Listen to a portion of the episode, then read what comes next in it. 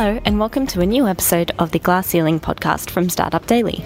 My name is Gina Baldessari, and my guest on this episode is Emily Tuteur, Director of Product Design at edutech startup Littlebits. Founded in 2011 in New York, Littlebits created the electronic building block, full of magnetic bits that snap together to turn ideas into inventions. Along with Disney and education provider Pearson, the startup also has partnerships with over 20,000 schools, and there are more than 300 Littlebits in invention clubs around the world. Born with inclusivity in mind, Littlebits has grown its community through a focus on STEAM science, technology, engineering, arts, and maths, as well as gender neutral product design. It's paid off. Around 40% of kids using Littlebits kits are girls, which is four times the industry average. I had a chat to Emily about the growth of Littlebits and how she incorporates STEAM and gender neutral design principles into her work. Have a listen.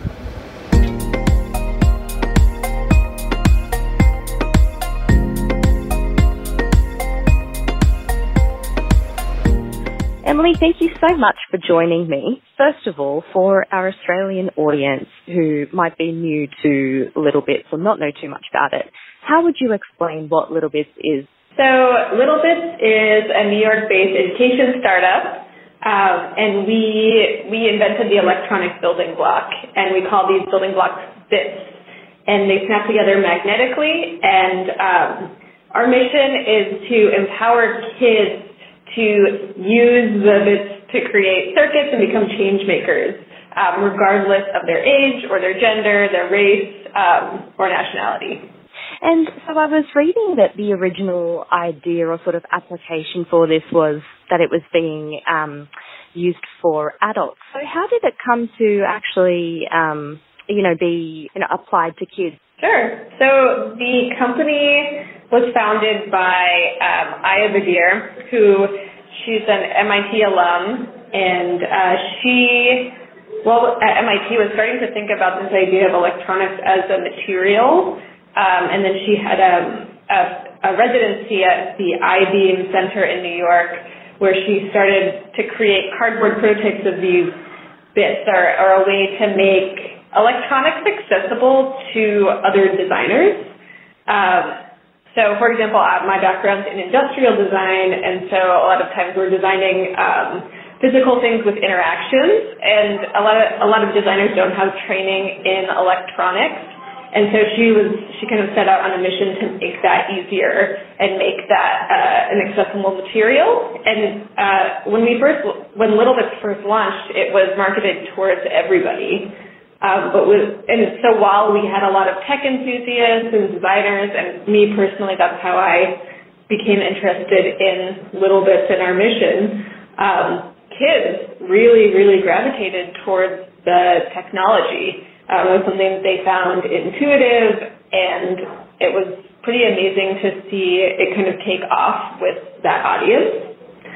Um, our sweet spot uh, is 8 to 12 eight to 12 year olds. Um, this is the, with the with the products that we have now. That's kind of who we've ended up catering towards, um, just because we found that we can make the most impact there. Yeah. And you as a product designer, what does the process of actually, um, you know, honing in on that sweet spot of the 8 to 12 year olds and designing, you know, a, a kit for that age group look like?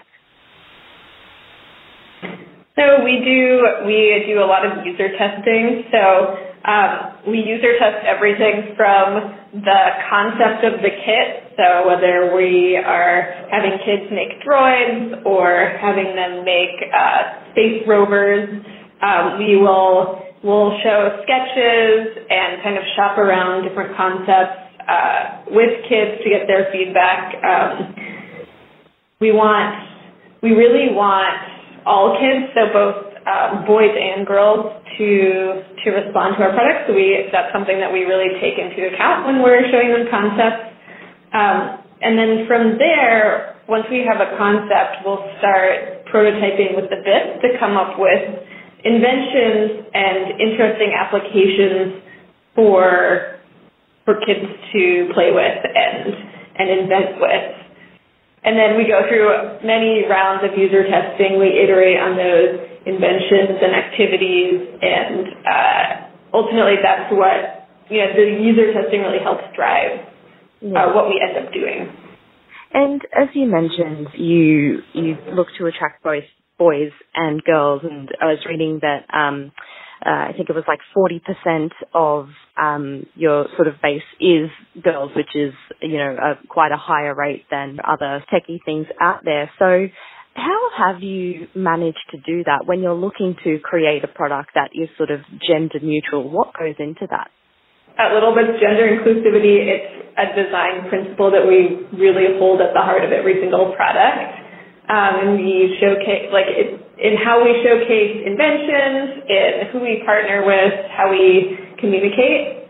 Um, I would say a few different approaches that we take when thinking about gender inclusivity is one, the, the concept. Um, well, actually, I'll step back a little bit. I'd say the first approach that we've taken is that uh, the platform of Little Bits is actually meant to be really friendly and inviting to everyone. So if you look at our uh, modular electronic bits, they are candy colored and they make technology feel approachable. Um, and then in terms of concepts that kits are designed around, we really scrutinize them and make sure we get user feedback to make sure that they appeal, appeal across the board. So for example, if we were to show, you know, 10 kids uh, a concept for a car and we found that, you know, 70% girls or 70% boys were leaning that way, we would actually want to kind of rethink about what we're presenting so it it sits right there in the middle at 50-50. Um, another approach that we take to gender neutrality is actually customization. That's super important. We want kids to really to take our bits and accessories and make whatever they want with it and to make to invent something that is theirs. Um, so we really try to build customization into as many aspects of our product as possible.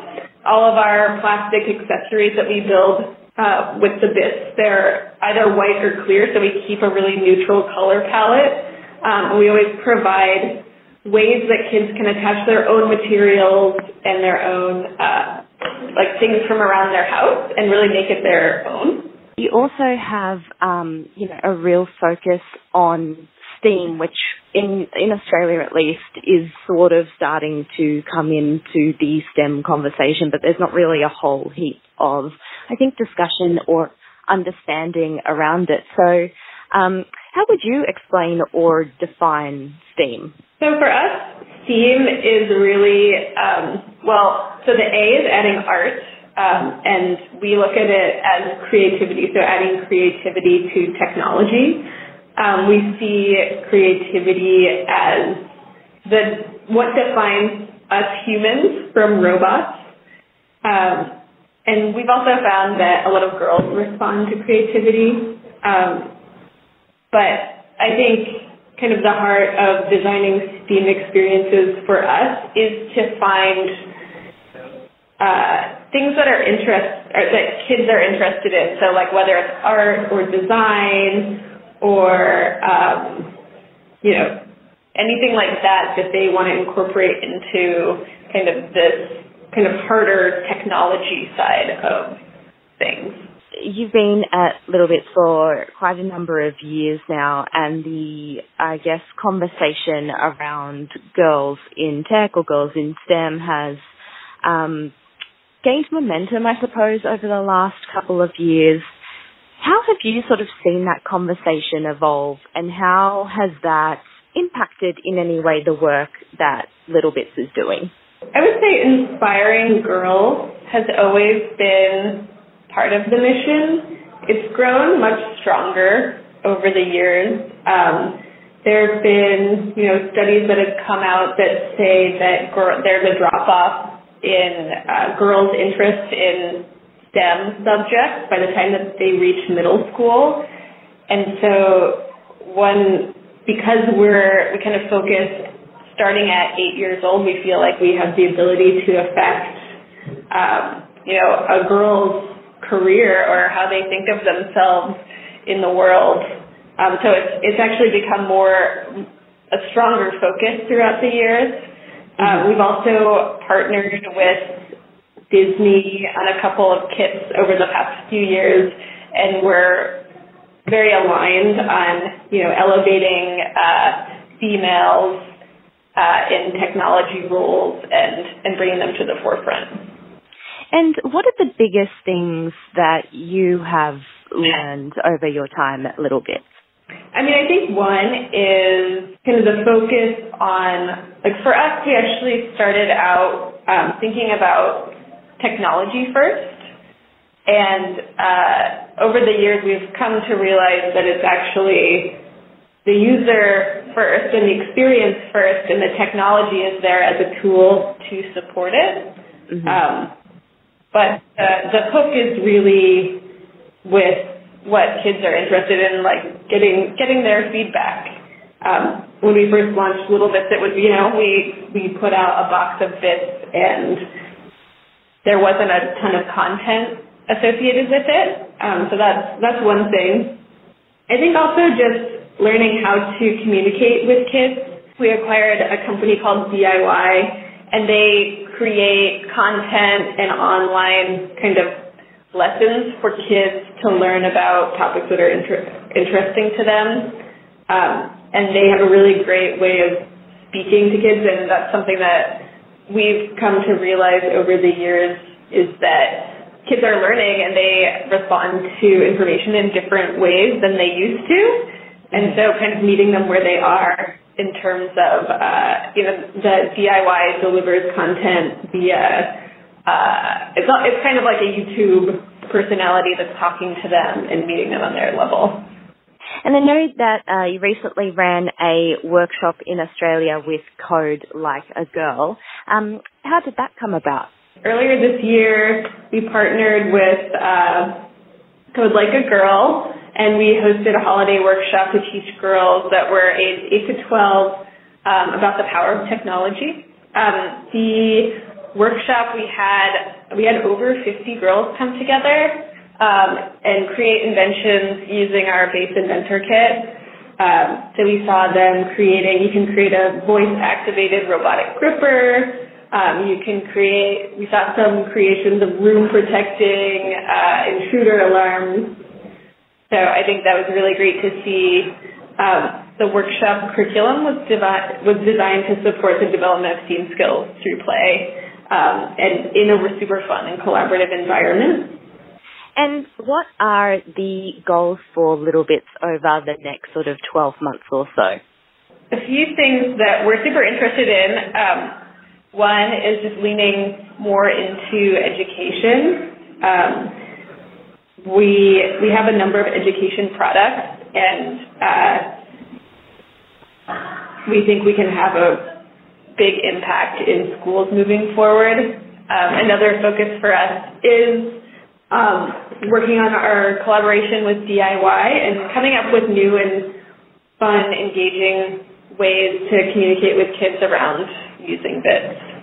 Yeah. And really empowering them to become change makers in their community. I think that's that's another big thing that we're super excited about is the thought of arming kids to with with the tools and mindset to become change makers for themselves, in their local community, or even the world.